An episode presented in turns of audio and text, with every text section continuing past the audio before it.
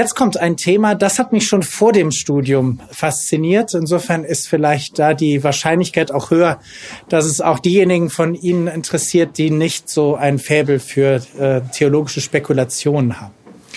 Ich erinnere mich zumindest gut, wie ich im Zivildienst äh, hier in Köln im äh, Fringsfädel im äh, Krankenhaus in der Nachtwache heimlich theologische Bücher gelesen habe und äh, dabei unter anderem die Einführung ins Christentum von Josef Ratzinger gelesen habe und damals total von diesem Buch begeistert war und vielen anderen Büchern auch. Ich habe dann also Nachtwache für Nachtwache äh, theologische Bücher gelesen und war immer mehr überzeugt, wie überzeugend das eigentlich ist war immer faszinierter davon, dass ich jetzt auch denken kann, was ich vorher nur geglaubt habe. War immer faszinierter davon, wie überzeugend das Christentum eigentlich ist. Und dann habe ich mir die Frage gestellt, die Sie sich vielleicht auch mal gefragt haben, zumindest wenn Sie christlich erzogen worden sind. Vielleicht sind ja auch welche unter Ihnen, die sich bewusst erst als Erwachsene fürs Christentum entschieden haben. Aber mir war es so, bin schon ins Christentum hineingeboren worden, christlich erzogen worden, habe ich mich gefragt, was wäre denn, wenn ich in Indien groß geworden wäre oder in Iran? Würde ich dann nicht vielleicht jetzt genauso fasziniert Bücher von Vivekananda oder irgendwelchen hinduistischen Gelehrten lesen oder von äh, Tabataboy oder iranischen Gelehrten, schiitischen Gelehrten? Also ist das nicht arger Zufall, dass ich jetzt gerade in Deutschland groß geworden bin und nochmal dazu arger Zufall, dass ich an einen tollen Pfarrer geraten bin mit einer tollen Jugendarbeit und ganz viele positive Erfahrungen mit dem Christentum gemacht habe? Anders als meine älteren Geschwister, von denen viele dann relativ bald das Weite gesucht haben im Blick auf das Christentum? Also hat das nicht viel auch mit Zufall zu tun, dass ich jetzt gerade hier sitze, heute Nacht, und eben so überzeugt bin, dass das Christentum gerade wahr ist. Dass eben dieser Gott ein trinitarischer Gott ist, dass er sich in Jesus Christus gezeigt hat und nicht im Buddha oder in Mohammed oder wo auch immer. Das hat mir zu schaffen gemacht. Das hat mir richtig zu schaffen gemacht und hat mich sehr, sehr lange beschäftigt, diese Frage. Also die Frage, wenn Sie so wollen, wie kann ich einerseits ernst nehmen, dass die Bibel ja an ganz vielen Stellen sagt, wie wichtig dieser Jesus Christus ist. Also denken Sie nochmal Johannes 14, 6, ich bin der Weg, die Wahrheit und das Leben. Niemand kommt zum Vater außer durch mich. Oder Apostelgeschichte, in keinem anderen Namen ist Heil. Und da könnte man jetzt, äh, könnte ich den ganzen Vortrag nur Bibelstellen aneinander rein. Also einerseits Bibelstellen, die in einer harten, auch Exklusivität deutlich machen, was Luther fasst in diesem Gedanken des Solus Christus. Allein in Christus ist die Zuwendung Gottes da, ist sein Heil da. Also einerseits dieser starke Wahrheitsanspruch, dieser starke Wahrheitsanspruch, der ja auch wichtig ist, um wirklich glauben zu können, dass Gott die Liebe ist, dass Gott in einer großen Menschenfreundlichkeit uns zugewandt ist. Wenn ich jetzt diesen Wahrheitsanspruch aufgeben würde, dann könnte es ja auch sein, dass Gott eben nicht in Jesus Christus definitiv gezeigt hat, dass er uns liebt. Dann kann es auch sein, dass Gott vielleicht manchmal schlechte Laune hat und alle möglichen Dinge tut oder dass Gott auch nicht existiert. Also einerseits gute Gründe, wirklich ernst zu nehmen, dass dieser Gott sich bestimmt hat in Jesus Christus und ich dem vertrauen darf. Und andererseits doch das beklemmende Gefühl, dass das doch etwas merkwürdig wäre, wenn alle Menschen, die zufälligerweise nie etwas von Christus gehört haben, in die Hölle wandern. Das passt auch gar nicht zu dem Gedanken dieses guten Gottes, der das Heil aller Menschen will. 1 Timotheus 2,5. Also Gott will das Heil aller Menschen. Und wenn Gott etwas will, dann ist das nicht nur ein frommer Wunsch, dann muss das die Wirklichkeit verändern. Wenn Gott wirklich das Heil einer Menschen will, wenn Gott die Liebe ist, wenn er das ist, was wir in Jesus Christus glauben, dann darf ich einerseits gar nicht relativieren, dass ich das in Christus glauben kann.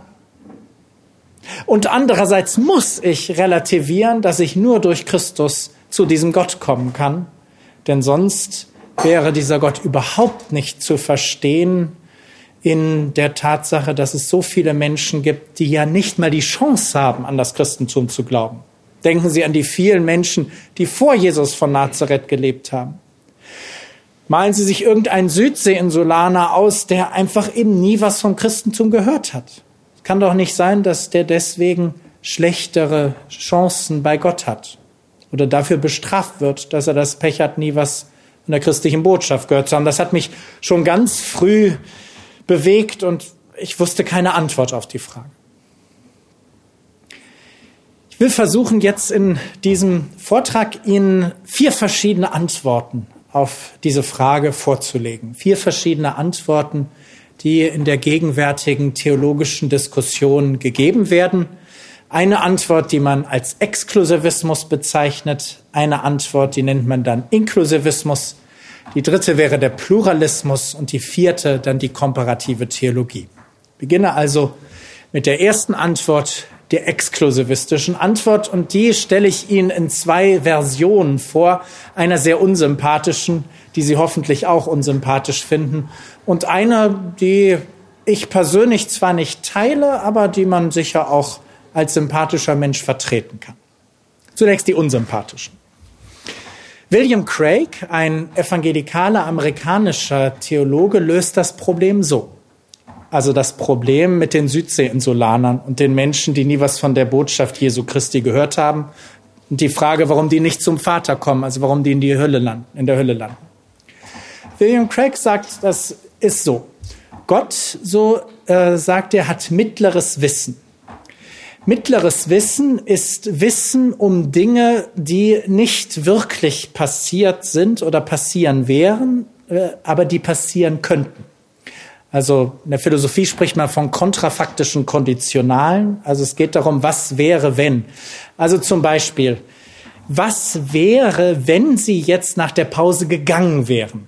Also Sie hätten ja gehen können und hatten vielleicht auch eine interessante Verabredung und dann wären Sie jetzt weg. Was würde dann passieren?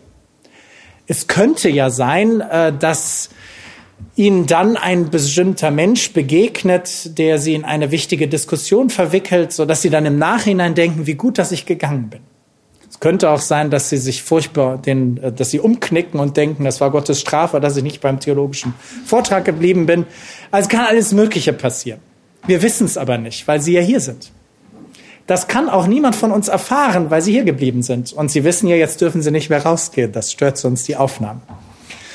Also insofern, wir kriegen das nicht raus. Die Frage ist jetzt, weiß Gott das, was passiert wäre, wenn sie rausgegangen wären? Das nennt man wiss mittleres Wissen. Also wenn Gott das weiß, dann hat er mittleres Wissen. Äh, Craig sagt jetzt, wenn Gott mittleres Wissen hat, und er ist allwissend, also hat er auch mittleres Wissen, wenn Gott mittleres Wissen hat, dann weiß er, wie ein Südseeinsulaner reagieren würde, wenn ihn jemand versuchen würde zu missionieren. Und er erschafft nur solche Menschen als Südseeinsulaner ohne christliche Mission, die sowieso Nein sagen würden. Und deswegen kommen sie auch zurecht in die Hölle. Das ist also natürlich irgendwie eine widerspruchsfreie Lösung des Problems, aber also ich hoffe, dass Sie das genauso unsympathisch finden wie ich. Sympathisch und unsympathisch ist natürlich kein Argument. Also mein Argument dagegen wäre, dass das die, dass Gott eben kein mittleres Wissen hat. Also ich würde tatsächlich sagen, Gott hat kein mittleres Wissen, weil das menschliche Freiheit unmöglich macht. Also man kann sowieso auch darüber diskutieren, ob Gott überhaupt Vorherwissen der Zukunft hat. Aber das ist hier für unseren Zusammenhang nicht wichtig. Aber hat er Wissen von einer Zukunft, die gar nicht passieren wird? Das scheint mir doch hochproblematisch zu sein, wenn wir Freiheit ernst nehmen. Denn sie wären ja, wenn sie jetzt rausgingen, sind sie ja frei in ihrem Rausgehen, dann links oder rechts rauszugehen. Gott weiß natürlich, was sie jetzt auch wissen und erkennt sie besser als sie sich selbst. Aber wenn jetzt da draußen Sie herausgehen und dann kommt da gegenüber auf der anderen Straßenseite eine interessante Person, männlichen oder weiblichen Geschlechts vorbei, Sie können sich das aussuchen, die kommt gerade voraus und guckt zu Ihnen rüber. Naja, also vielleicht gucken Sie ja gar nicht hin. Äh, es gibt ja tausend Konstellationen, die in dem Moment möglich sind und Sie können tausendfach reagieren und das geht ja an jeder Straßenecke so weiter. Und Menschen machen manchmal lustige Dinge, äh, reagieren sehr spontan. Soll Gott das wirklich alles wissen, was passieren würde, wenn bei jeder spontanen Reaktion jemand anders reagiert? Also dann muss Gott ungefähr unendlich viele mögliche Welten kennen, die in jeder Sekunde eben nicht geschehen. Das ist ein ziemlich nutzloses Wissen, das es sehr schwer macht, noch Freiheit zu denken kann das jetzt nicht in Ausführlichkeit Ihnen ausführen, warum das die Freiheit, menschliche Freiheit zerstört. Aber ich meine, das meinen viele Theologen in der Gegenwart, dass es keine gute Idee ist, Gott mittleres Wissen zuzusprechen. Wenn Gott aber kein mittleres Wissen hat, dann wird es wirklich schwer, diesen harten Exklusivismus zu verteidigen. Er widerspricht übrigens auch vielen Bibelstellen. Das ist auch nochmal ein wichtiger Punkt, denn die Bibel hat nicht nur Bibelstellen wie keinem anderen Namen ist Teil, sondern hat eben auch Bibelstellen wie, äh, ich habe es eben gesagt, äh, der, äh, dass Gott will das Heil aller Menschen oder Matthäus 25, das Kriterium beim Gericht ist, ob du dich denen zugewendet hast, denen es dreckig geht, nicht ob du an Christus glaubst, sondern was ich Christus tue, ist entscheidend. Wer die Wahrheit tut, kommt zum Licht, sagt auch das Johannesevangelium. Also es kommt darauf an, Christus zu tun und im Tun zu begegnen. Und das geschieht eben, wenn ich mich dem Armen zuwende, wenn ich dem helfe, der mich braucht, wenn ich eben den Logos in seinem Anspruch und Zuspruch erkenne. Und natürlich hilft es dabei, das Evangelium zu lesen und sich an Jesus Christus zu orientieren. Aber der Glaube allein, ohne dass er wirkmächtig wird, das ist auch bei Luther klar. Der Glaube allein hilft dir überhaupt nicht weiter. Bei Luther ist der Glaube, wenn er immer sagt, sola fide, allein der Glaube genügt, dann meint er immer einen Glaube, der sich im Werk zeigt. Es gibt keinen Glauben bei Luther und auch bei keinen anderen wichtigen Theologen, Glaube, der vom Tun getrennt ist.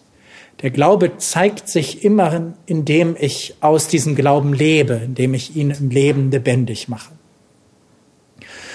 Und insofern ist es dann schon interessant, dass die Bibel uns an vielen Stellen Hinweise gibt, dass dieses Leben aus dem Glauben eben auch ein Leben sein kann, das diesen Glauben gar nicht bewusst vor Augen hat. Das Spannende an Matthäus 25 ist ja, dass die Gerechten, die dann in den Himmel geschickt werden, fragen, nach denen ihnen der Richter, nach denen ihnen Christus sagt, dass sie ihm begegnet sind im Kranken, im Notleidenden. Da fragen die ja, wann war das? Wir haben nichts davon gemerkt. Das wissen die gar nicht. Das heißt, die Gerechten wissen gar nicht, die Gerechten in dieser Weltgerichtsszene, dass sie Christus getroffen haben, als sie dem Kranken besucht haben. Das erfahren sie jetzt erst durch die Begegnung mit Christus. George Lindbeck macht daraus den interessanten Gedanken, ein amerikanischer evangelischer Theologe. George Lindbeck macht daraus den interessanten Gedanken, dass wir eben, wenn wir nicht schon in diesem Leben Christus begegnen, dass wir dann im Tod Christus begegnen und dann eben aus dieser Begegnung heraus in die Entscheidung für oder gegen den Glauben finden.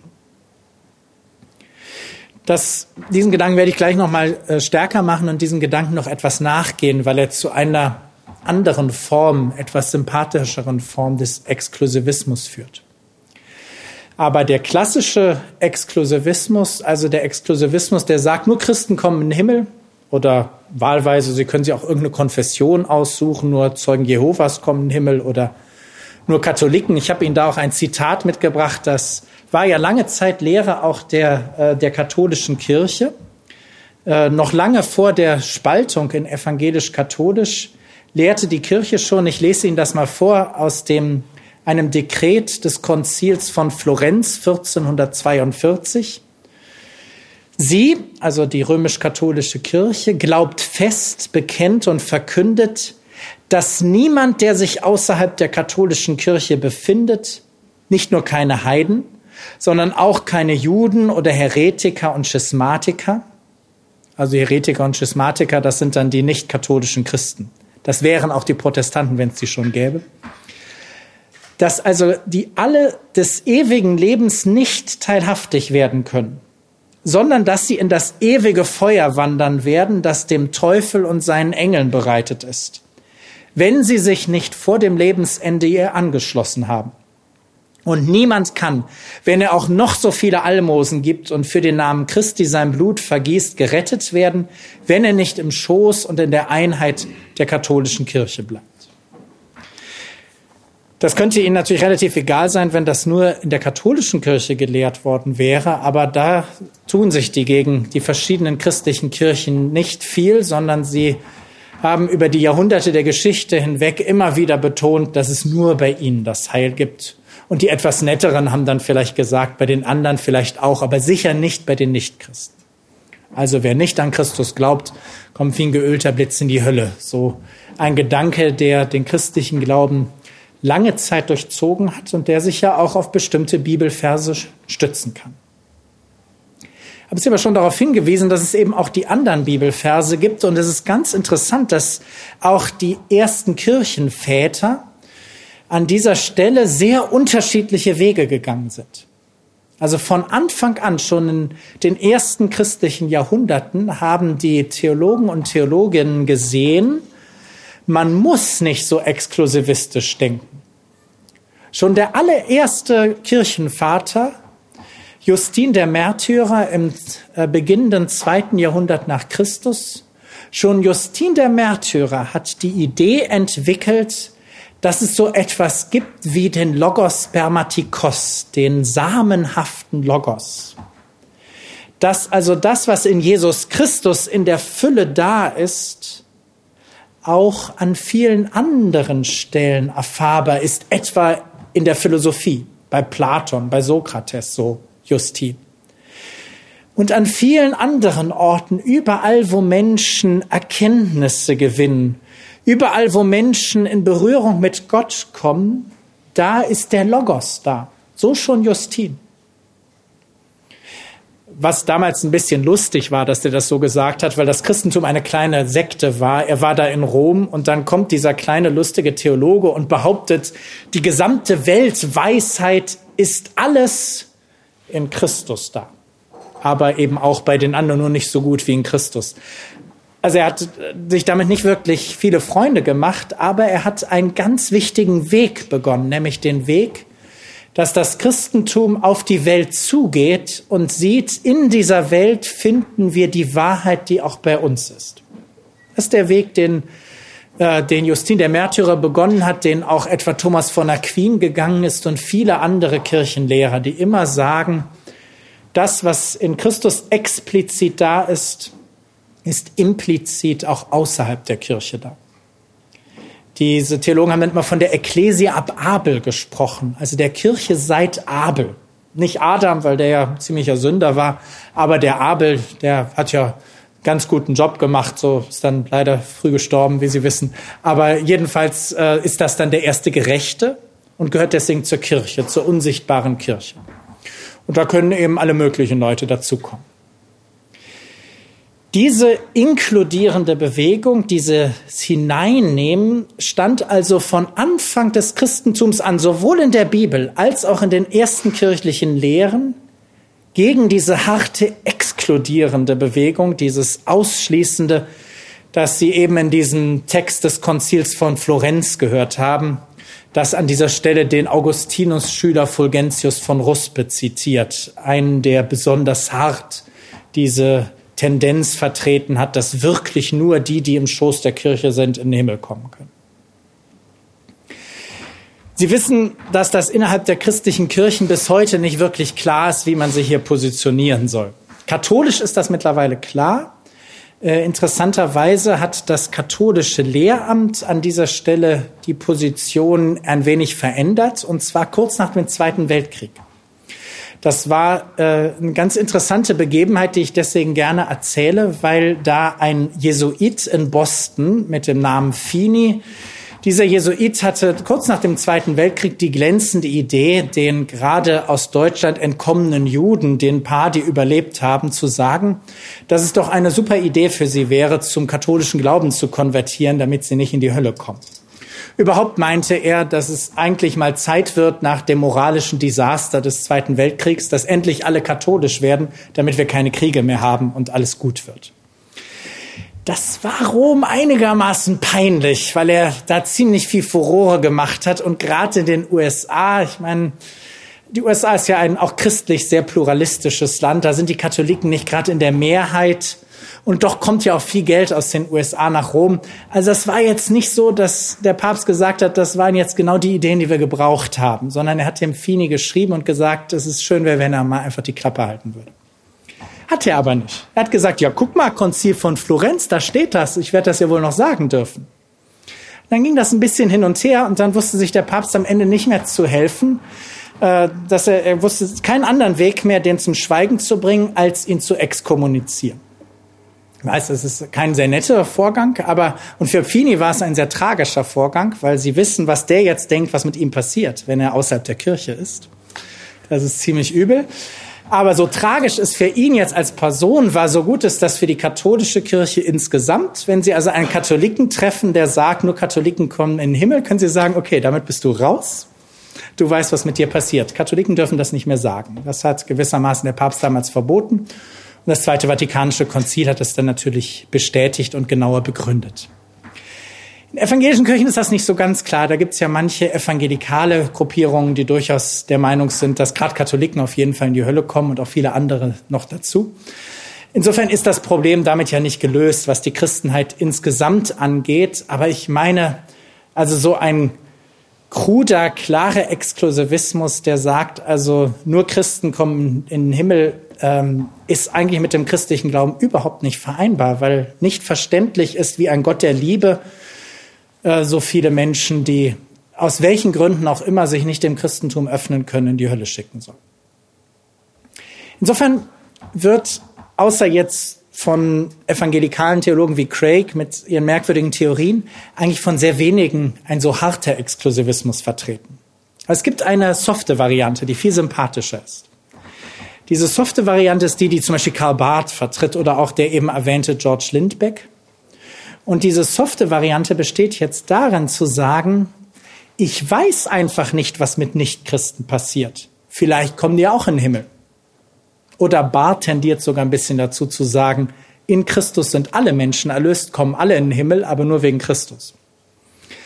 Also entweder ich nehme die anderen mit rein wegen Christus oder ich sage einfach, ich weiß es nicht. Und Lindbeck hat da ja diese clevere Theorie, dass er sagt, nach dem Tod begegnen ja alle Christus und dann entscheidet sich's.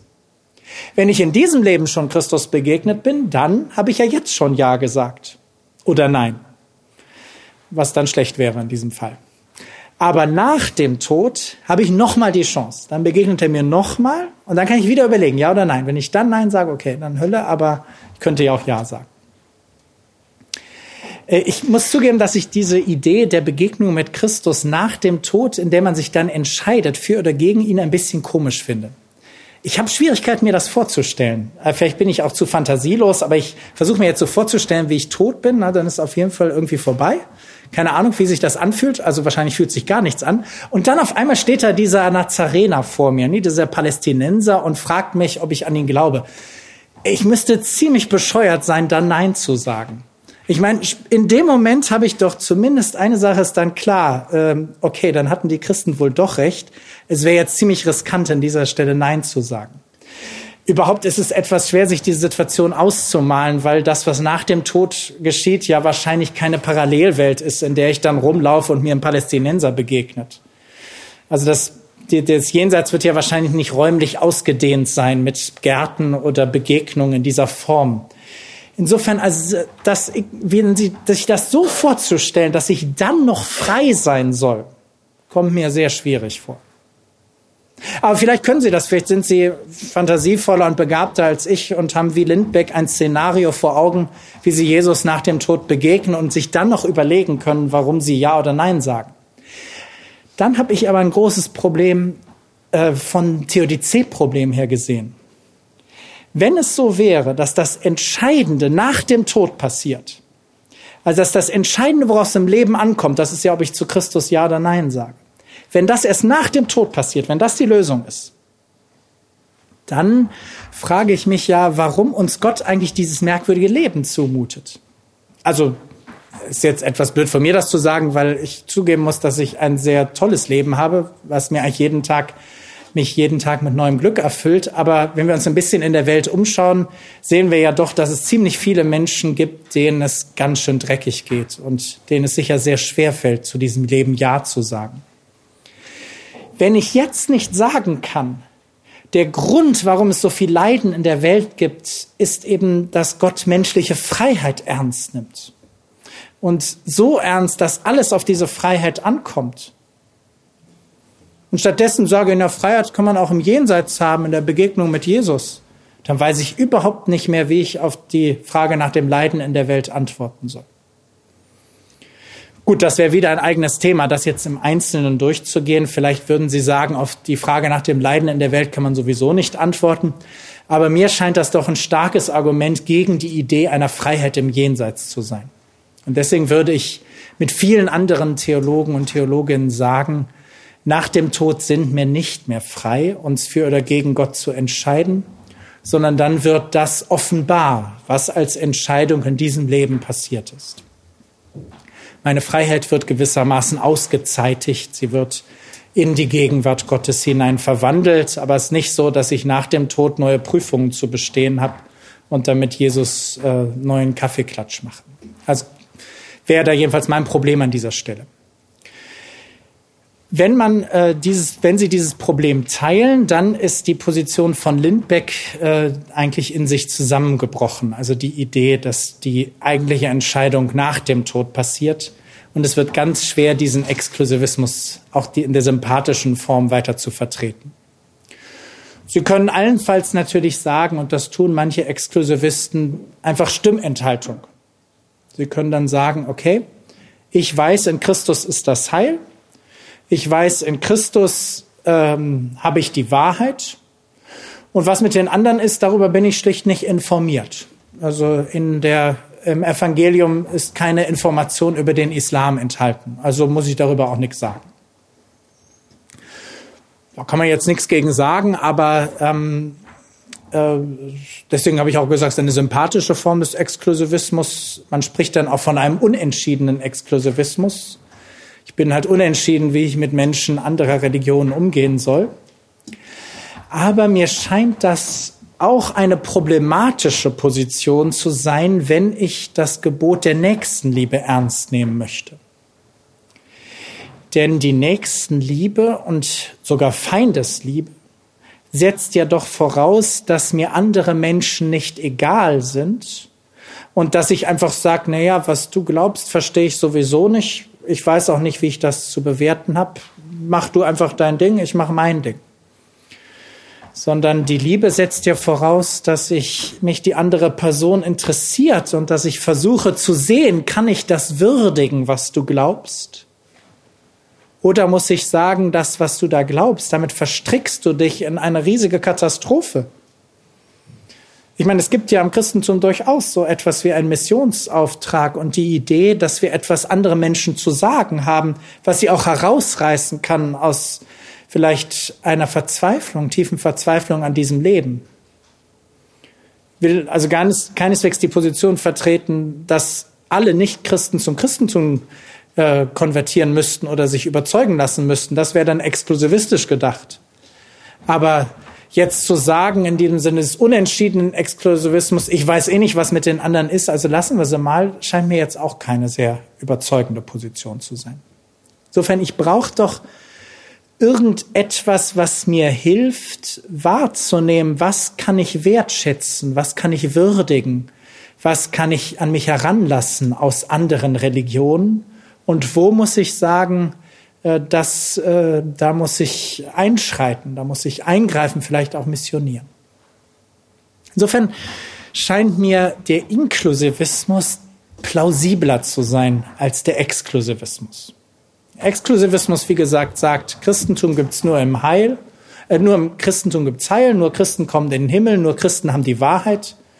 Alle anderen landen in der Hölle, wäre die unsympathische Form des Exklusivismus zu sagen, über die anderen sage ich nichts, dann die sympathische Form. Der Inklusivismus versucht jetzt doch etwas über die anderen zu sagen. Und zwar etwas zu sagen von Christus her. Also gewissermaßen den Gedanken von Matthäus 25 ernst zu nehmen und zu sagen, in dieser Weltgerichtsszene in Matthäus 25 wird mir ja klar gesagt, was das Kriterium ist.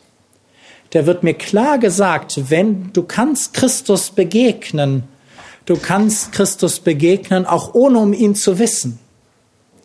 Der Logos Gottes als Anspruch und Zuspruch begegnet eben allen Menschen in dem es dreckig geht, in dem der meine Hilfe braucht.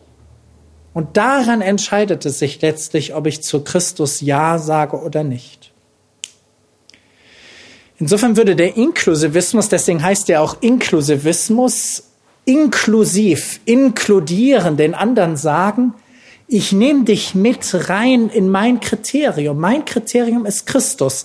Mit der Christusbrille schaue ich gewissermaßen auf die Welt von Christus her weiß ich, was die Wahrheit ist. Und wenn du sie auch tust, dann kommst du auch zum Licht. Auch wenn du es gar nicht merkst. Karana, der große katholische Theologe Karana, spricht deswegen an dieser Stelle von den anonymen Christen. Von denen, die also Christen sind, ohne darum zu wissen, den namenlosen Christen. Dietrich Bonhoeffer hat in seinen Briefen aus der, äh, kurz vor seinem Tod aus der Haft von dem unbekannten Christus gesprochen. Dem unbekannten Christus bei den nicht an Christus Glaubenden. Und das ist auch interessant, wie Bonhoeffer zu dieser Idee gekommen ist. Er hat ja, nachdem er da in, äh, ja, sein Leben riskiert hat im Widerstand gegen Hitler, nachdem er in diese konspirative Verschwörung hineingegangen ist und eben äh, dann er von der Gestapo verhaftet wurde, weil die Sache aufgeflogen ist, hat er auf einmal festgestellt, wer ist eigentlich mit mir jetzt hier im Gefängnis der Gestapo? Wer sind denn die anderen Leute, die gegen Hitler kämpfen? Sind das alles Christen? Das war leider keineswegs der Fall. Es waren ziemlich wenig Christen, die da mit ihm im Gefängnis saßen, ziemlich wenig Christen, die sich da gegen Hitler äh, die gegen Hitler gekämpft haben, dagegen sehr viele deutsche Christen, die auf der Seite von Hitler waren. Da waren Atheisten, da waren Kommunisten, da waren Sozialisten, die saßen mit ihm zusammen. Natürlich nicht nur, aber eben auch. Und daraus hat er so eine neue Hermeneutik entwickelt, eine neue Herangehensweise, ein neues Verstehen von Menschen außerhalb des Christentums. Er hat entdeckt, das sind ja Mitstreiter. Und dann soll ich sagen, nach dem Tod landen die alle in der Hölle und ich komme in den Himmel. Da stimmt doch was nicht. Da soll ich sagen, ich habe die Wahrheit, die, die nichts. Deswegen spricht er von dem unbekannten Christus oder eben Rana von dem anonymen Christus. Also mit Matthäus 25 gesprochen, eben die Gerechten, die nicht wissen, dass sie Christus begegnet sind, wenn sie dem helfen, dem es dreckig geht. Aber die sind Christus begegnet. Und sie haben damit Wahrheit getan. Und sie kommen damit zum Heil. Das ist gewissermaßen die Idee des Inklusivismus. Eine deutlich, meine ich, deutlich sympathischere Idee als die exklusivistische und eine Möglichkeit, positiv auf andere Religionen zuzugehen. Das Zweite Vatikanische Konzil argumentiert hier in diese Richtung in, in seinen verschiedenen Dokumenten und versucht so würdigend, positiv, wertschätzend auf andere Religionen zuzugehen. Viele evangelische Kirchen der Gegenwart versuchen ähnliche Wege zu finden, in der Wertschätzung anderer Religionen. Trotzdem hat die Sache natürlich irgendwie ein Geschmäckle.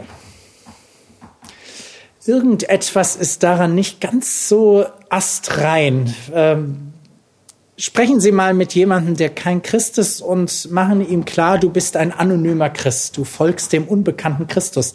Der freut sich nicht wirklich darüber, vermutlich. Er wird ihnen sagen, nein, äh, ich habe dem Armen da nicht geholfen, weil ich anonym Christus suche, sondern, wenn er jetzt Muslim ist, weil mir der Koran Werke der Barmherzigkeit vorschreibt. Oder wenn er Jude ist, weil er äh, die Torah befolgt. Oder wenn es ein Atheist ist, sagt er vielleicht, weil ich Humanist bin. Der hat hier seine eigene Gründe, seine eigene Logik. Und ich stülpe jetzt meinen Christus-Logik darüber.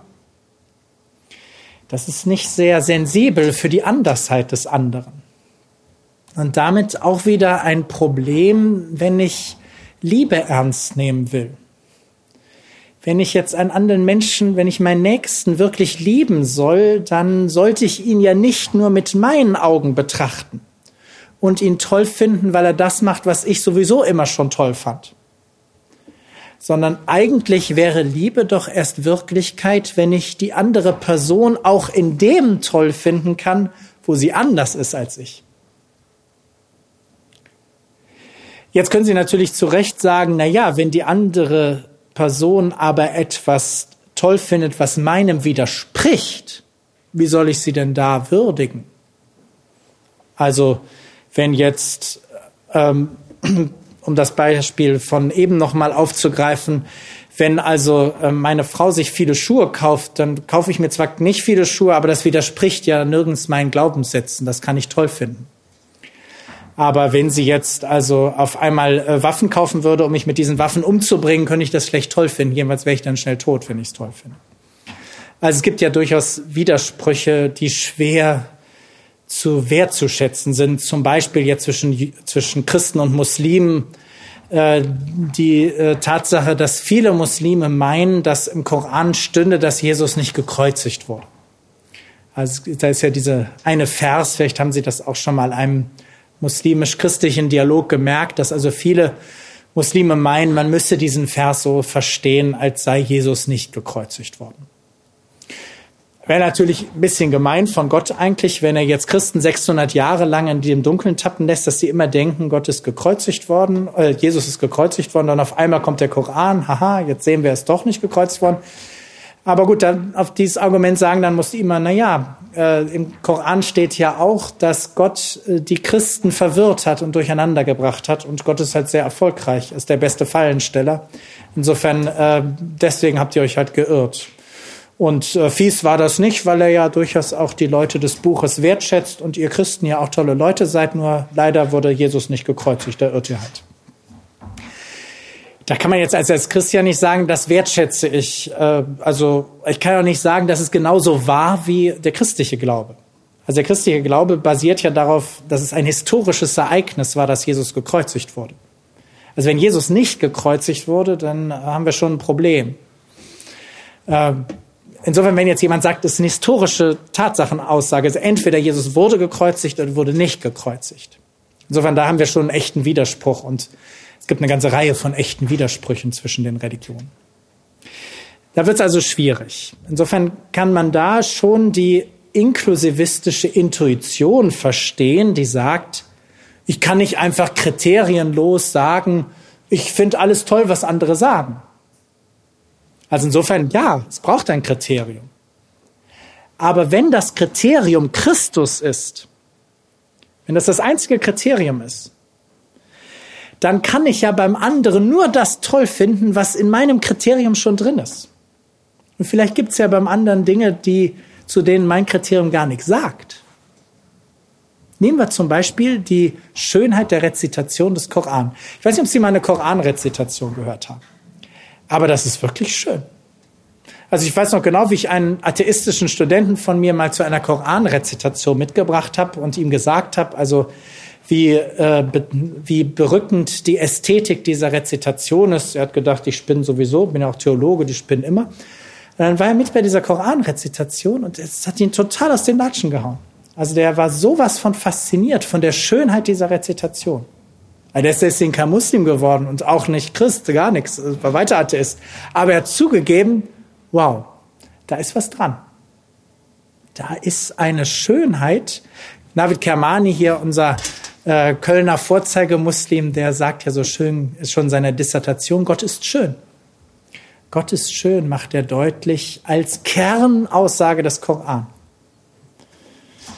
Ja, ich weiß nicht, ob das, also in meinem Christuskriterium war das nicht drin, muss ich zugeben. Also vielleicht ist Christus bei Ihnen schön, kann sein, das war mir immer egal, ob der schön ist oder nicht.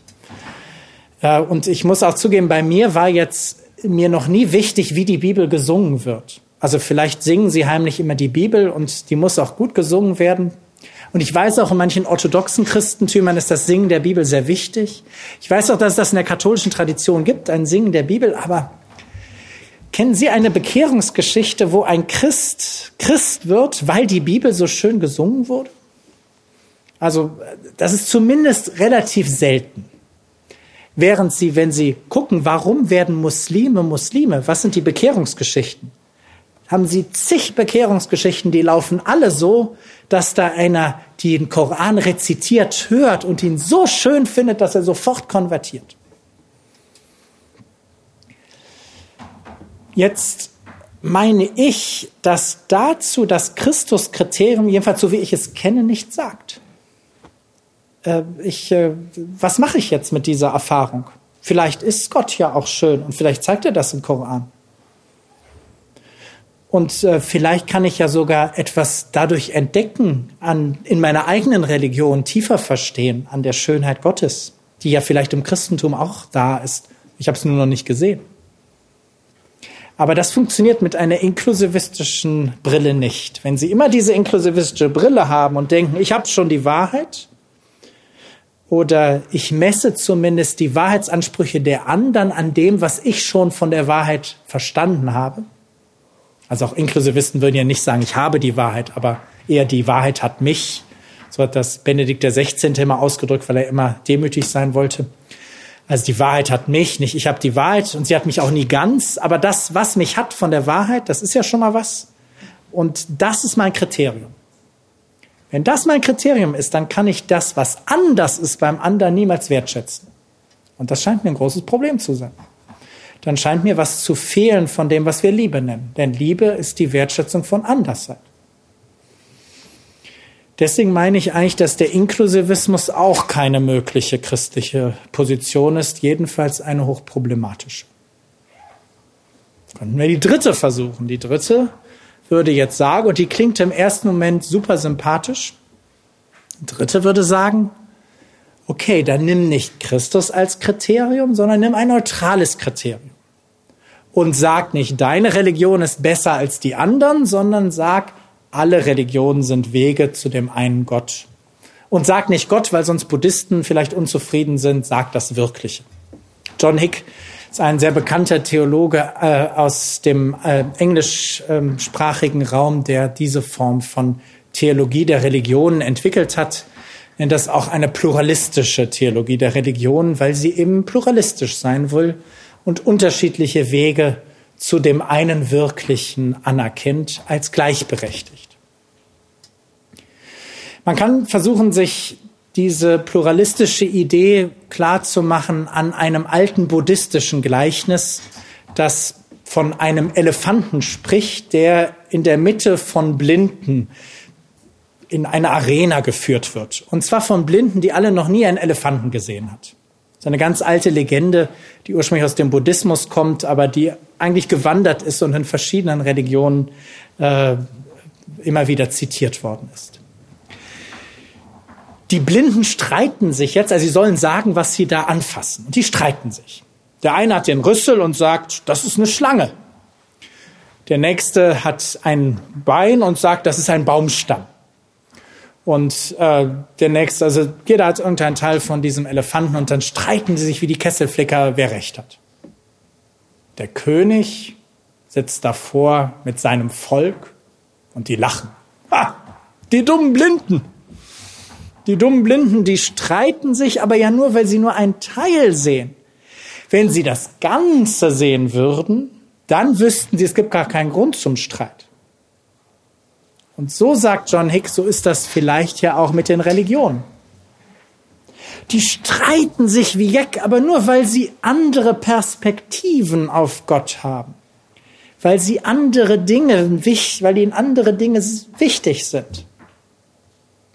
Wenn sie den Gott sehen würden, wie er an sich ist, dann wüssten sie, es gibt gar keinen Grund zum Streit. Hick ist jetzt sehr wichtig, dass auch er nicht weiß, wie Gott an sich ist. Er ist nicht der König, der jetzt alles sieht.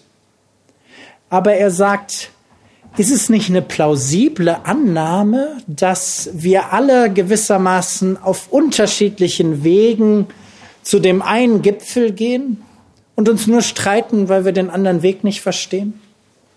Ist es nicht eine plausible Annahme, dass der, der eben jetzt vom Koran sich inspirieren lässt, einfach nur einen anderen Weg geht und andere Akzente setzt als wir, aber dass da gar kein Grund besteht, sich zu streiten?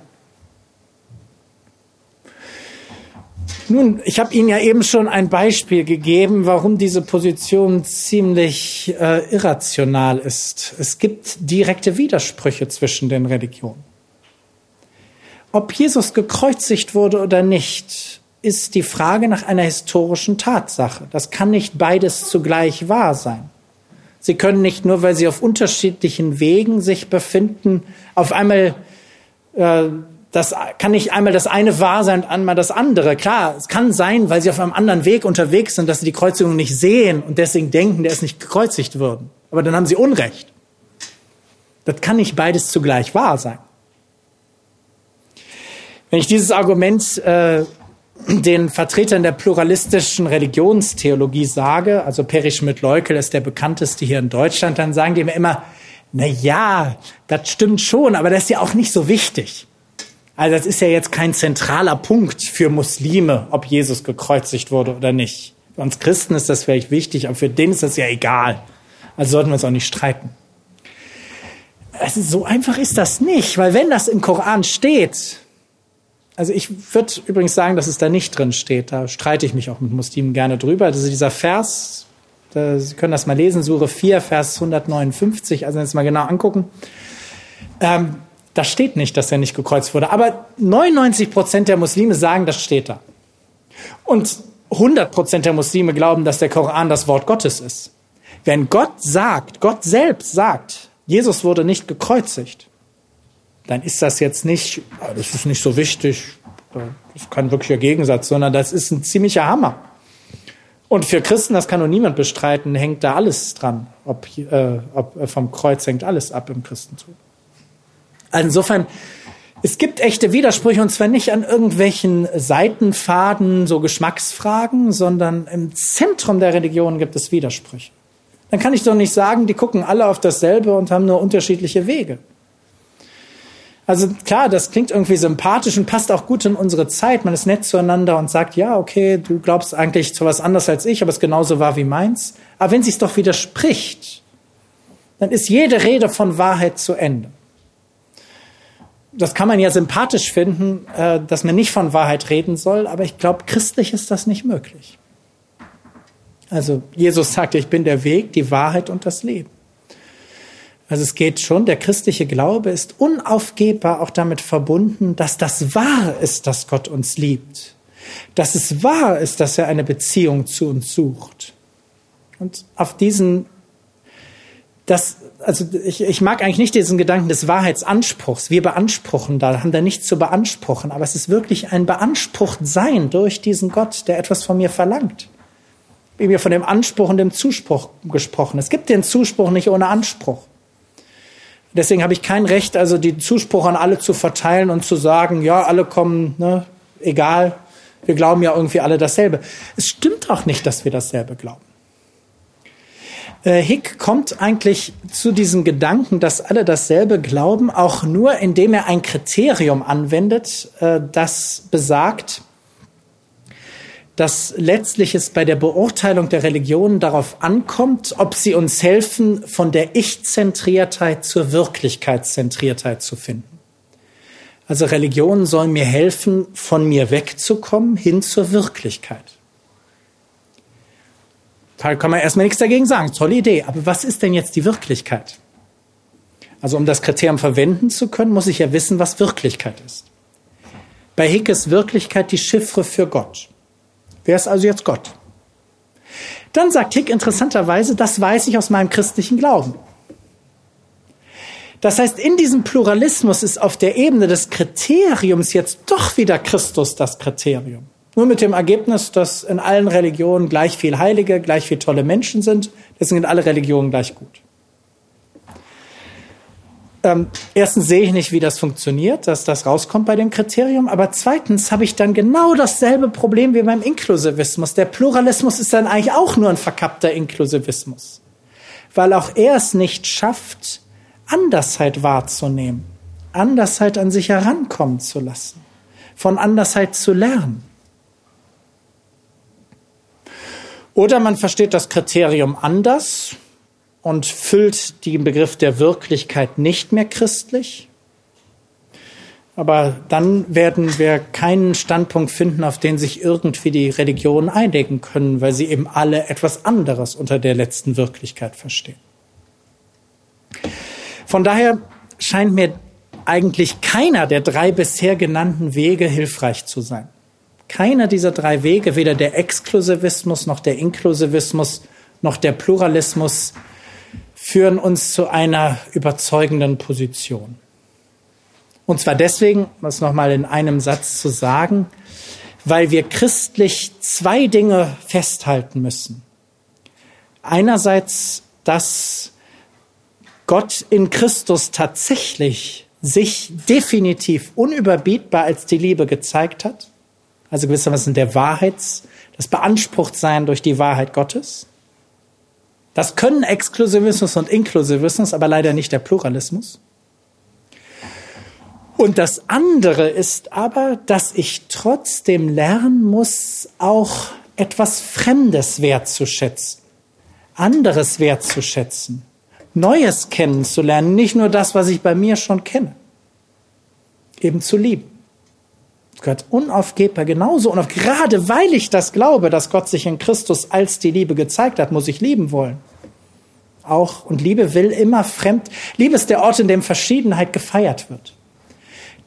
Äh, nicht, wo Streit gefeiert wird, nicht, wo gefeiert wird, dass der andere mir eine reinhaut, aber Verschiedenheit. Vielfalt, Buntheit. Und deswegen brauche ich unbedingt eine Möglichkeit, das in den anderen Religionen wertzuschätzen was mich bereichern kann, was in einer positiven Weise mit meinem eigenen Glauben in Beziehung kommen kann. Und das können Inklusivismus und Exklusivismus leider nicht leisten und genau genommen der Pluralismus auch nicht. Deswegen meine ich, dass wir weg müssen von dem Versuch, solche Modelle zu bilden, in denen man jetzt überlegt, wie verhält sich jetzt das Christentum zu den anderen Religionen? Ist das Christentum genauso gut wie eine andere Religion? Das Christentum besser? Oder ist in der anderen Religion gar nichts Gutes drin? Ich meine, wir müssen aufhören, Religionen wie Wahrheitscontainer anzuschauen und dann gucken wir, in welchem Container ist am meisten Wahrheit drin. Das scheint mir eine völlig absurde Vorstellung zu sein. Stattdessen meine ich, und das ist interessanterweise auch was ähm, zum Beispiel in Nostra Aetate, in der Erklärung über die Vielfalt der Religion des Zweiten Vatikanischen Konzils empfohlen wird.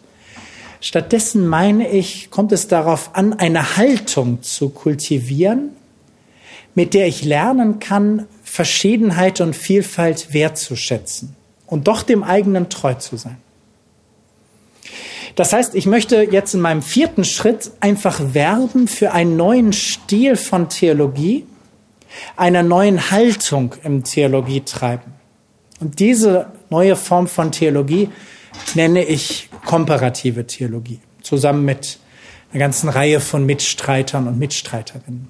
Ursprünglich entstanden ist diese Form von Theologie eigentlich in den USA, aber mittlerweile wird sie auch hier von einer Reihe von Kolleginnen und Kollegen, evangelisch wie katholisch und auch muslimisch interessanterweise vertreten und vorangetrieben. Ich will Ihnen diese Grundidee der komparativen Theologie dadurch erläutern, dass ich Ihnen zunächst einmal fünf Haltungen nenne. Also jetzt nicht äh, Modelle, sondern Haltungen, mit denen wir in die interreligiöse Begegnung hineingehen. Und dann will ich danach versuchen, ein wenig wenigstens anzudeuten, warum diese komparative Theologie es tatsächlich schaffen kann, beides zu machen. Einerseits das Beanspruchtsein durch die Wahrheit Gottes in Christus ganz und gar ernst zu nehmen und andererseits eben dann auch Andersheit zu würdigen, wahrzunehmen, wertzuschätzen, da wo sie wertgeschätzt werden kann. Aber erst die Haltung. Und das, ich glaube, das sind Haltungen, die auch für jemanden, der einfach ganz normal im Alltag, ganz unabhängig fern von jeder akademischen Theologie, die ganz konkret im Alltag, im Umgang mit Menschen anderer Religionen helfen können. Das sind, glaube ich, Haltung, Tugenden, die wir insgesamt verinnerlichen sollten in unserem Umgang mit Menschen anderen Glaubens. Erste Tugend, und ich übernehme das von einer Kollegin aus den USA, Catherine Cornell heißt sie. Erste Tugend ist das, was sie als Demut bezeichnet. Also Demut jetzt nicht in dem Sinne, dass da sind religiöse Menschen groß drin, demütig Gott gegenüber, sondern demütig in der Erkenntnis, dass mein Wissen von Gott begrenzt ist. Man könnte das als epistemische Demut bezeichnen, also eine Demut in meinem Wissensanspruch. Also eigentlich geht es mir nur um die Einsicht, dass Gott größer ist als mein Denken. Allahu Akbar, sagen da Muslime.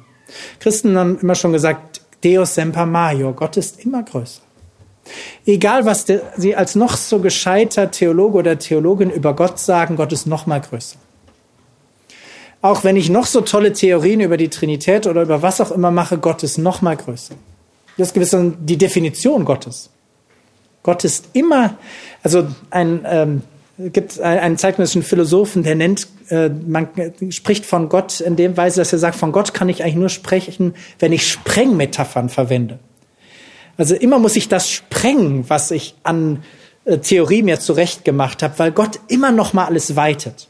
Und wenn Sie die Gleichnisse Jesu anschauen, dann sehen Sie ja genau das. Alle Gleichnisse Jesu sind ja eigentlich Aufforderungen, eine Bewegung hineinzufinden, die meine ganzen Gottesvorstellungen über einen Haufen werfen und weiten. Weiten auf den größeren wirklich Gott. Also das erste wäre Demut. Demut, dass die Wahrheit mich noch nicht ganz hat und dass ich deswegen noch eine ganze Menge zu lernen habe. Das können Sie übrigens auch, auch wenn Sie Exklusivist sind, sofort zugeben. Auch wenn Sie sagen, nur in Jesus Christus, nur in ihm ist Heil. Okay, aber das heißt ja noch nicht, dass ich das komplett verstanden habe, was in Christus gesagt ist. Vielleicht ist in Christus ja die Schönheit schon drin, aber ich habe es noch nicht gemerkt. Und durch die Schönheit, die mir im Koran als Schönheit Gottes begegnet, kann ich entdecken, dass auch in Christus Schönheit ist. Oder anderes Beispiel. Ähm, nehmen wir, äh, nehmen wir das, das Fasten. Sie haben, äh, hier in Köln kriegt man ja mit im Ramadan, wie Muslime fasten. Vielleicht waren Sie auch mal im muslimischen Land im Ramadan. Und vielleicht geht es Ihnen ähnlich wie mir, dass ich im ersten Moment, als ich so Ramadan mitbekommen habe eigentlich gedacht habe, dass äh, Menschen, die auf diese Weise fasten, ziemlich einen an der Waffel haben müssen. Also so nichts trinken den ganzen Tag. Bei so einem langen Tag, wenn es so heiß ist, kam mir immer ziemlich verrückt vor. Ich habe dann erstmal versucht, theoretisch zu verstehen, warum fasten die so und bin eigentlich zu keinem wirklich überzeugenden Ergebnis gekommen einer Möglichkeit der Herangehensweise, würde ich Ihnen nicht empfehlen für den interreligiösen Dialog. Also statt mit den anderen zu reden, darüber nachzudenken, was machen die eigentlich und zu überlegen, dass es eigentlich Quatsch ist. Wenn Sie mit einer Haltung der Demut rangehen, dann können Sie erstmal sagen, okay, ich faste vielleicht anders, vielleicht faste ich auch gar nicht, aber die fasten jetzt erstmal und es steht jetzt nirgends in der Schrift, dass man nicht fasten soll. Im Gegenteil, also auch Jesus fastet, Fasten wird immer hochgehalten. Und es ist in der Schrift auch nicht erklärt, wie man fasten soll. Also kann ich ja mal das ausprobieren, wie die fasten. Faste ich halt mal mit. Das habe ich als Jugendlicher dann gemacht, als ich das erste Mal in Marokko länger war, gerade im Ramadan und habe dann mit 15, 16 oder so einfach mal einen Tag mitgefastet. Einfach mal um zu sehen, wie sich das anfühlt. Und es war ziemlich heiß und es war ein ziemlich langer Tag. Aber äh, also es kamen ungefähr tausend Dinge, mit denen ich überhaupt nicht gerechnet habe. Erstmal habe ich nicht gere damit gerechnet, dass ich das ziemlich cool finde, dass ich das packe. Also ich habe richtig gekämpft mit mir, so der innere Schweinehund und ich habe es gepackt und war richtig stolz auf mich. Gut, das hätte man vielleicht auch vorhersehen können. Aber die, die richtige Überraschung, weil ich so auf so kleine Herausforderungen stehe, weiß ich nicht. Ähm, aber was äh, wirklich überraschend für mich war, war, wie toll das war, hinterher in der Gemeinschaft das Fasten zu brechen. Also dieses Gefühl, zusammen zu sein. Also Marokko läuft das da mit der Harira-Suppe. Hier in Köln haben wir mit türkischen Muslimen ja eher die Dattel. Das ist eigentlich ein ganz interessanter Moment. Ich weiß nicht, ob Sie das mal erlebt haben. Alle sitzen, stehen zusammen im Kreis, haben eine Dattel in der Hand. Haben den ganzen Tag nichts gegessen und nichts getrunken. Und also Sie können das mal ausprobieren. Ich weiß nicht, ob Sie Datteln mögen. Ich mag eigentlich gar keine Datteln. Aber ich habe den ganzen Tag nichts gegessen, nichts getrunken. Ich war sowas fertig. Und dann war diese Dattel. Es gab bei mir nur noch Sehnsucht nach dieser Dattel. Und dann kommt in dieses Gucken auf die Dattel, gleich darf ich sie essen. In diesem Moment, und die anderen, alle, alle, die da standen, alle hatten nur ein Gedanke, ich will diese Dattel essen. Ne? Das ist das Ding überhaupt. In diesem Moment kommt diese, diese Rezitation. Also der Muezzin, der dann ruft, diese Schönheit das steigert dann nur noch die Sehnsucht. Nur noch, nur noch, ich will diese Dattel und dann noch die Schönheit und, und dann die Dattel zu essen, gemeinsam zu essen. Ich habe auf einmal kapiert, was Eucharistie eigentlich will, was Abendmahl will. Also das, was es eigentlich heißt, Mahlgemeinschaft zu haben. Können Sie natürlich sagen, ja, dann war das ja doch alles schon in Christus drin. Was stellt sich so an? Aber ich habe es nicht gemerkt. Ich hatte auf einmal einen neuen Zugang zu Mahlgemeinschaft zu im Kreis stehen und gemeinsam eine Sehnsucht nach etwas haben, was Gemeinschaft stiftet. Nach Christus würde ich natürlich sagen, als Christ, das wusste ich aber vorher nicht. Ich bin da einfach reingegangen, mal geguckt, was die machen. Und es hat mich zutiefst bewegt und berührt. Und das ist, glaube ich, etwas, was wir, wenn wir in dieser Haltung der Demut sind und die verbinden mit einem zweiten Punkt, mit Empathie. Also wenn wir bereit sind, empathisch zu sein, wenn wir bereit sind, den anderen an mich herankommen zu lassen, also nicht vorher schon zu wissen, was Islam ist, was Buddhismus ist, äh, was eine andere Religion will, sondern empathisch mich berühren zu lassen. Ich dazu bereit bin. Und es steht nirgends in der Schrift, dass ich nicht von morgens bis abends nichts essen und nichts trinken darf. Also da nehmen wir Christus nichts weg. Wenn ich also bereit bin, mich auf den anderen zuzubewegen, wenn ich bereit, und das ist ganz spannend, also es ist ganz spannend, wie meine muslimischen Mitarbeiterinnen und Mitarbeiter, was das für die bedeutet, wenn ich mit faste. Das finden die richtig cool. Also sie betonen dann zwar natürlich schon, dass es letztlich nicht wirklich viel hilft, weil sie ja schon merken, dass ich kein Muslim bin. Aber es ist so eine Art Wertschätzung. Also eine Wertschätzung, die hilft, Brücken zu bauen in die andere Religion nicht von oben herab schon zu wissen, warum das nichts ist, was ihr macht, sondern empathisch mitzuleiden. Also das ist auch ein Leiden. Das ist eine unglaubliche Solidarität. Ich erlebe das äh, öfters bei meinem Schwager, der in Marokko eine Nähfabrik leitet und der jetzt kein besonders frommer Muslim ist. Eigentlich betet er nie und er trinkt sehr gerne Alkohol. Ähm, aber wenn Ramadan ist, dann ist für ihn völlig klar, dass er solidarisch ist mit all seinen Näheren und nichts isst und nichts trinkt. Weil alle in dieser Solidarität verbunden sind. Weil gewiss, man sieht schon an den Lippen, ob jemand fastet oder nicht. Und es ist klar, das kann auch die negative Seite der Kontrolle haben, aber es ist auch ein Gefühl der Solidarität, des Getragensseins und auch der Chef muss jetzt fasten. Das hat eine ganz interessante sozialkritische Komponente und spirituelle Dimension, die man erst erleben kann, wenn man es mal ausprobiert. Deswegen, und das könnte man jetzt für tausend Beispiele im Interreligiösen sagen. Ich meine, viele heutzutage machen ja lauter interreligiöse Sachen, ohne es zu merken, wenn sie zum Beispiel Yoga machen. Einfach bewusst auch mal etwas aus der anderen Religion an mich herankommen zu lassen und zu sehen, wie kann ich das mit dem eigenen verbinden. Was kann ich davon lernen? Wie kann ich vielleicht auch eigenes neu wertschätzen, neu entdecken, christliche Meditation vielleicht neu entdecken, Körpermeditation entdecken, indem ich mal Yoga gemacht habe. Aber ruhig auch weiter Yoga machen, wenn es eben etwas ist, was mich bereichert und in meiner Spiritualität bewegt. Also Demut und Empathie, das scheint mir ganz, ganz wichtig zu sein.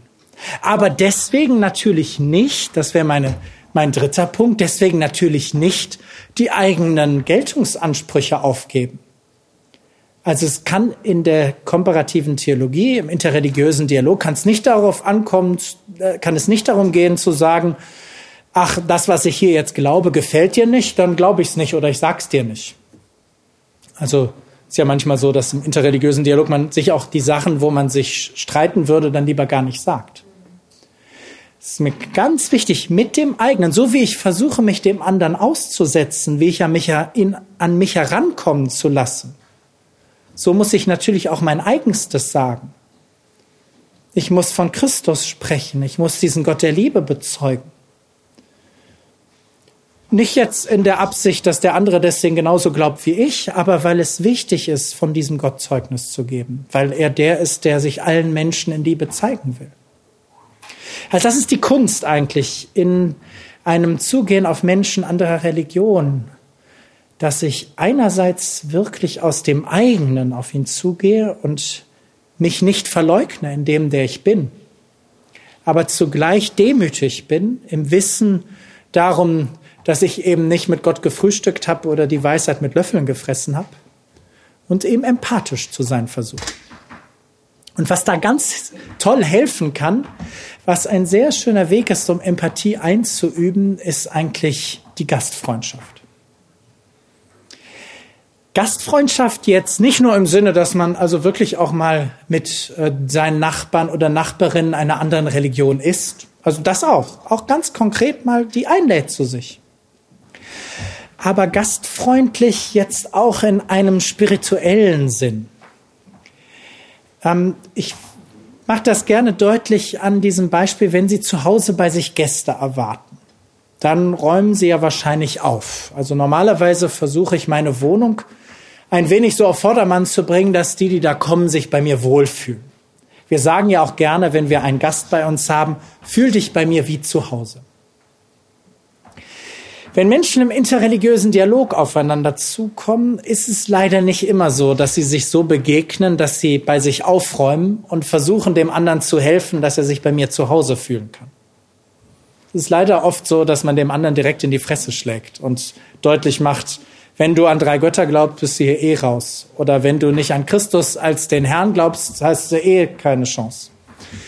Also es ist ganz, ganz merkwürdig, warum Menschen im interreligiösen Dialog entweder gar nichts sagen und nur rumlabern oder sich sofort äh, die Wahrheitsansprüche um die Ohren hauen, bei denen sie eh nicht weiterkommen. Wenn man gastfreundlich miteinander umgeht, dann geht das jetzt nicht darum, jetzt die eigenen Wahrheitsansprüche nicht mehr zu sagen.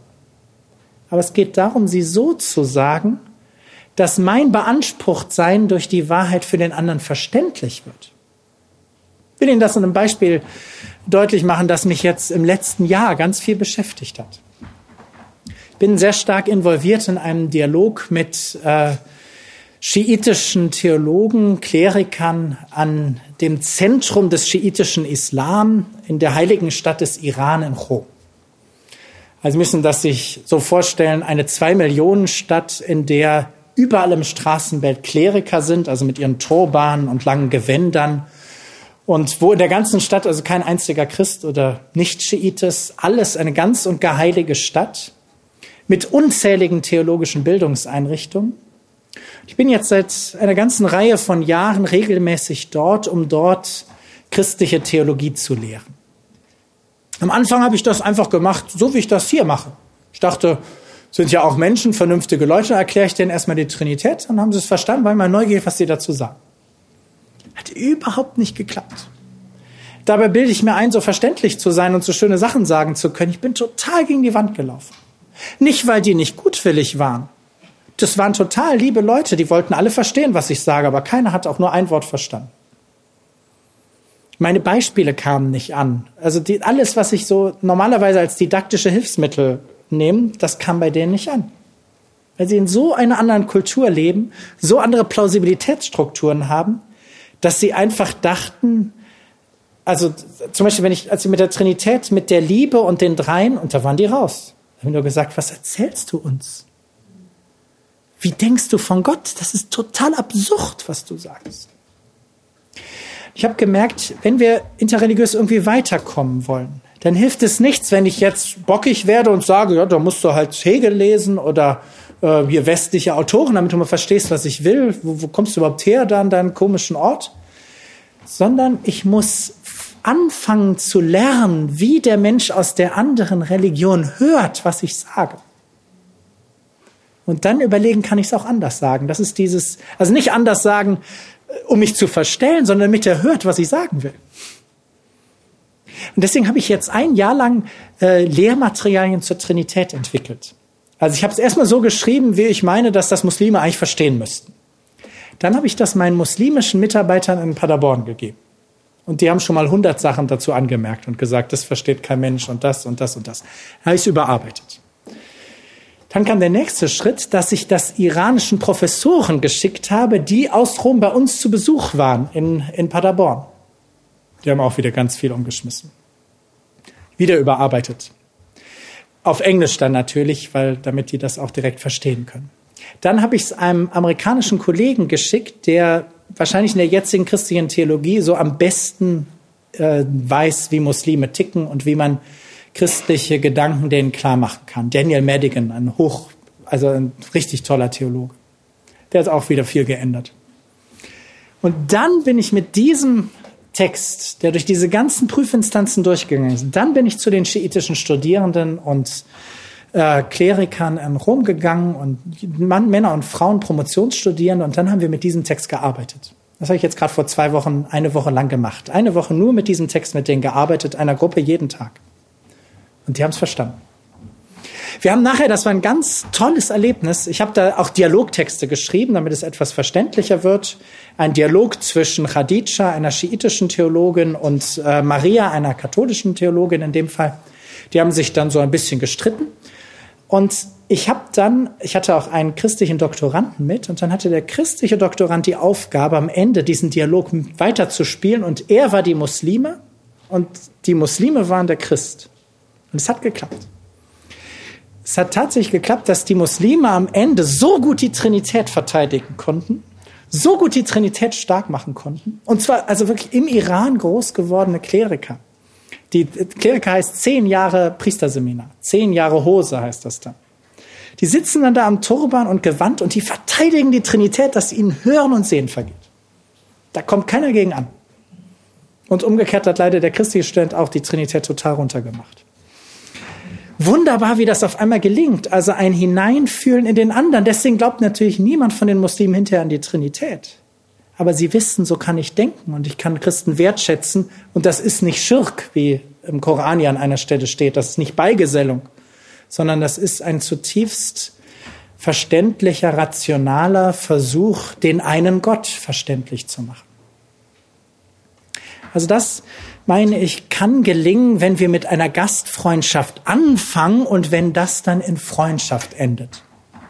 Also eigentlich ist ja Freundschaft genau die Haltung, die es mir erlaubt, wenn ich wirklich einen guten Freund habe, dann kann ich bei dieser Person auch das wertschätzen, was anders ist. Also es gibt ja immer so schön, wenn Sie so Derbys sehen, so Schalke Dortmund oder so, dann gibt es ja immer dieses Pärchen oder zwei Freunde, ein Schalke und ein Dortmund-Fan oder der arme Schalke-Fan, der sie in den Dortmund-Block äh, verloren hat. Ich weiß nicht, ob sowas zwischen Köln und Leverkusen auch gibt. Ich will es mir gar nicht vorstellen. Aber also die ähm, also diese Freundschaft über Andersheit hinweg, wenn das gelingt, wenn ein Muslim wirklich mein Freund ist, wenn eine Muslime wirklich mein Freund ist, dann werde ich deswegen nicht irgendwie ein halber Muslim. Das ist ja völliger Blödsinn. Ich werde ja auch nicht äh, Schalke toll finden, nur weil ich einen Schalke-Fan als Freund habe. Aber ich verstehe bei der anderen Person nicht nur, dass es ein cooler Typ ist, sondern ich verstehe sie auch in ihrer Leidenschaft für diesen anderen Verein oder die andere Religion. Das, glaube ich, kann man ohne große Theologie erleben und verstehen. Ich meine, und da, dafür will äh, komparative Theologie ein bisschen sensibilisieren und begeistern. Also für den Gedanken, ich bin jetzt nur vier der fünf Tugenden genannt, aber ich merke auch, wie die Zeit davon rennt. Deswegen lasse ich es mal bei den vieren, die reichen eigentlich auch schon. Also wenn ich diese vier Tugenden einfach verwirkliche, also gastfreundlich auf den anderen zugehe, empathisch auf ihn eingehe, dabei demütig die eigenen Wahrheitsansprüche, Geltungsansprüche etwas zurücknehmen. Und doch, das ist ganz wichtig, und doch in Treue zum christlichen Glauben, diesen Glauben auch verkündigend auftrete. Wenn ich das zusammenbringe und dann vielleicht sogar eine Haltung der Freundschaft hineinfinde, dann ist das nicht nur gut für das Gespräch im Fädel gewissermaßen, also für das Zusammenleben der Religion, das auch. Das ist der beste Friedensbeitrag, den man für unsere Gesellschaft machen kann. Das ist auch nicht nur gut, weil ich dann auf einmal merke, wie ich Andersheit wertschätzen kann. Also das, was ja, wie ich eben versucht habe zu zeigen, der Inklusivismus und der Pluralismus beide nicht können. Das, was wirklich anders ist, kann ich jetzt wertschätzen durch die Freundschaft, durch die Liebe. Liebe kann Andersheit wertschätzen. Liebe kann Andersheit wertschätzen, ohne sie zu entandern, ohne sie zu enteignen. Sie kann sie also nicht gleichgültig stehen lassen, sie kann sie lieben. Also nicht nur das, sondern das ist eigentlich das Spannende an der komparativen Theologie. Ich kann dadurch das eigene neu entdecken. Ich kann das eigene tiefer verstehen. Ich kann, jetzt christlich gesprochen, Christus tiefer auf die Spur kommen. Ich kann, und ein tolles Beispiel dafür ist ja Navid Kermanis neues Buch. Ich weiß nicht, ob Sie sich das mal angeschaut haben, was so im Moment so durch die Medien geistert. Morgen kriegt er dafür also nicht nur dafür, aber kriegt ja diesen Friedenspreis des deutschen Buchhandels und dieses neue Buch über das Christentum, Ungläubiges Staunen. Das ist ja ganz spannenderweise ein Zugang zum Christentum über die Ästhetik, über die Schönheit. Kommen dann lauter Bilder aus der Barockzeit oder Renaissancezeit, die Kermani uns als religiöse Bilder entschlüsselt, ganz empathisch, ganz hineingehend ins Christliche und doch sehr muslimisch weil es genau dieser ästhetische Zugang ist, den er vom Koran erkennt. Wenn ich das jetzt als Christ sehe, kann ich dadurch etwas im eigenen neu entdecken, was ich vergessen hatte. Mir ist es auf jeden Fall so gegangen. Ich muss zugeben, diese Bilder, die in dem Buch abgedruckt sind, die habe ich mir noch nie in irgendeinem Museum angeguckt. Die haben mir nie was gesagt. Das kommt mir immer kitschig und albern vor bin ein furchtbarer Ignorant, was Barock- und Renaissancekunst angeht, vor allem Barockkunst. Auch eine Barockkirche, laufe ich direkt weg. Dieses Buch von dem David Kermani, von einem Muslim, der mit so viel Liebe und minutiösem Gespür mir das neu zeigt, das hilft mir, die eigene Tradition, diese Seite des Christentums neu zu entdecken, tiefer zu sehen, Christus da drin zu sehen. Und das ist etwas, was einem immer wieder im interreligiösen Dialog passieren kann. Es mir immer wieder passieren kann, dass ich, indem ich mich dem anderen aussetze, seinen Blick auf mich, aber auch äh, ganz allgemein äh, seiner Art, die Welt wahrzunehmen, hilft mir, das eigene neu wertzuschätzen. Ich will Ihnen das äh, noch an einem Beispiel verdeutlichen, was jetzt gar nichts mit Theologie zu tun hat, um den Punkt klar zu machen, auf den ich hinaus will. Meine Tochter, äh, meine älteste Tochter war in ihrer elften Schuljahr, damals gab es noch das elfte Schuljahr, äh, ein halbes Jahr in Kanada. Und äh, sie ist da, also ich bin katholisch, meine Tochter also auch katholisch. Und sie hatte so ein bisschen das Bild, Katholiken sind eher die Spießer und Protestanten sind die coolen Leute. Ich weiß nicht, wie sie darauf gekommen ist. Also bei dem Vater sollte man das ja nicht denken, aber irgendwie dachte sie das. Und dann kam sie in Kanada in eine Baptistenfamilie und dachte, also von vorne, Baptisten sind ja Protestanten, also sind sie cool und äh, hat sich voll darauf gefreut. Und das Erste, was die Baptisten ihr gesagt haben, die wirklich sehr nett waren, war eine tolle Familie, das Erste, was sie ihr gesagt haben, war, dass leider nur Baptisten in den Himmel kommen und sie als Katholikin in jedem Fall in die Hölle. Sie wollten sie nur darüber informieren, also sie waren deswegen nicht irgendwie böse zu ihr, sie waren furchtbar liebevoll, weil Baptisten zu allen Menschen furchtbar liebevoll sind.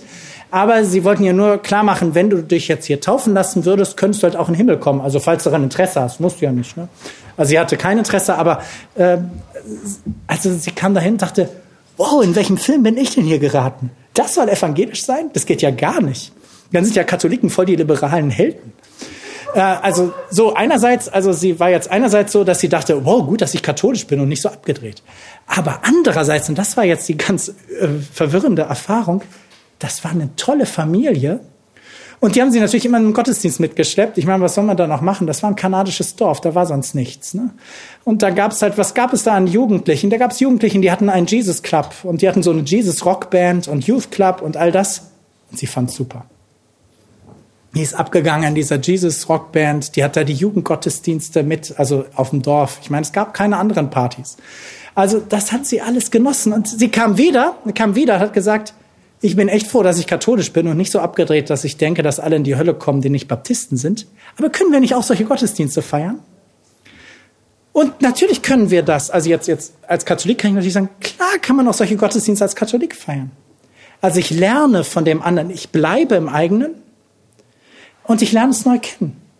Und merke dabei, also sie ist nicht weggegangen mit dem Gefühl, Baptisten sind Idioten. Sie haben nur, sie hatte nur, sie hat bis zum Ende nicht verstanden, warum jetzt diese Form und ich habe ihr dann auch erklärt, dass es ganz andere Baptisten gibt. Aber sie hat jetzt äh, nicht verstanden, warum es Baptisten gibt, die denken, dass nur Baptisten in den Himmel kommen. Das war ihr bleibend fremd.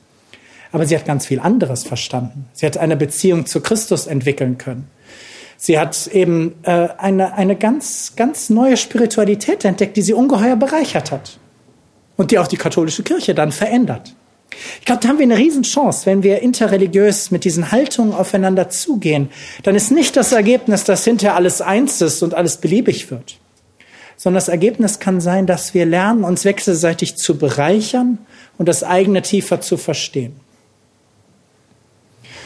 Und ob dann am Ende das Christentum mehr Wahrheit hat als die anderen Religionen, ich meine, das sehen wir dann eschatologisch. Wenn wir Christus begegnen, was wir ja als Christen glauben, dann macht das natürlich schon einen Unterschied. Aber warum muss ich jetzt rechthaberisch versuchen, anderen klarzumachen, dass sie das auch jetzt schon einsehen müssen, weil sie sonst im Dunkeln tappen? Das ist offenbar nicht die Haltung des Evangeliums, das uns doch dazu einlädt, die äh, anzunehmen und mit denen zu kooperieren, die nicht gegen uns sind, denn die sind ja für uns, wie Jesus an einer Stelle sehr schön sagt.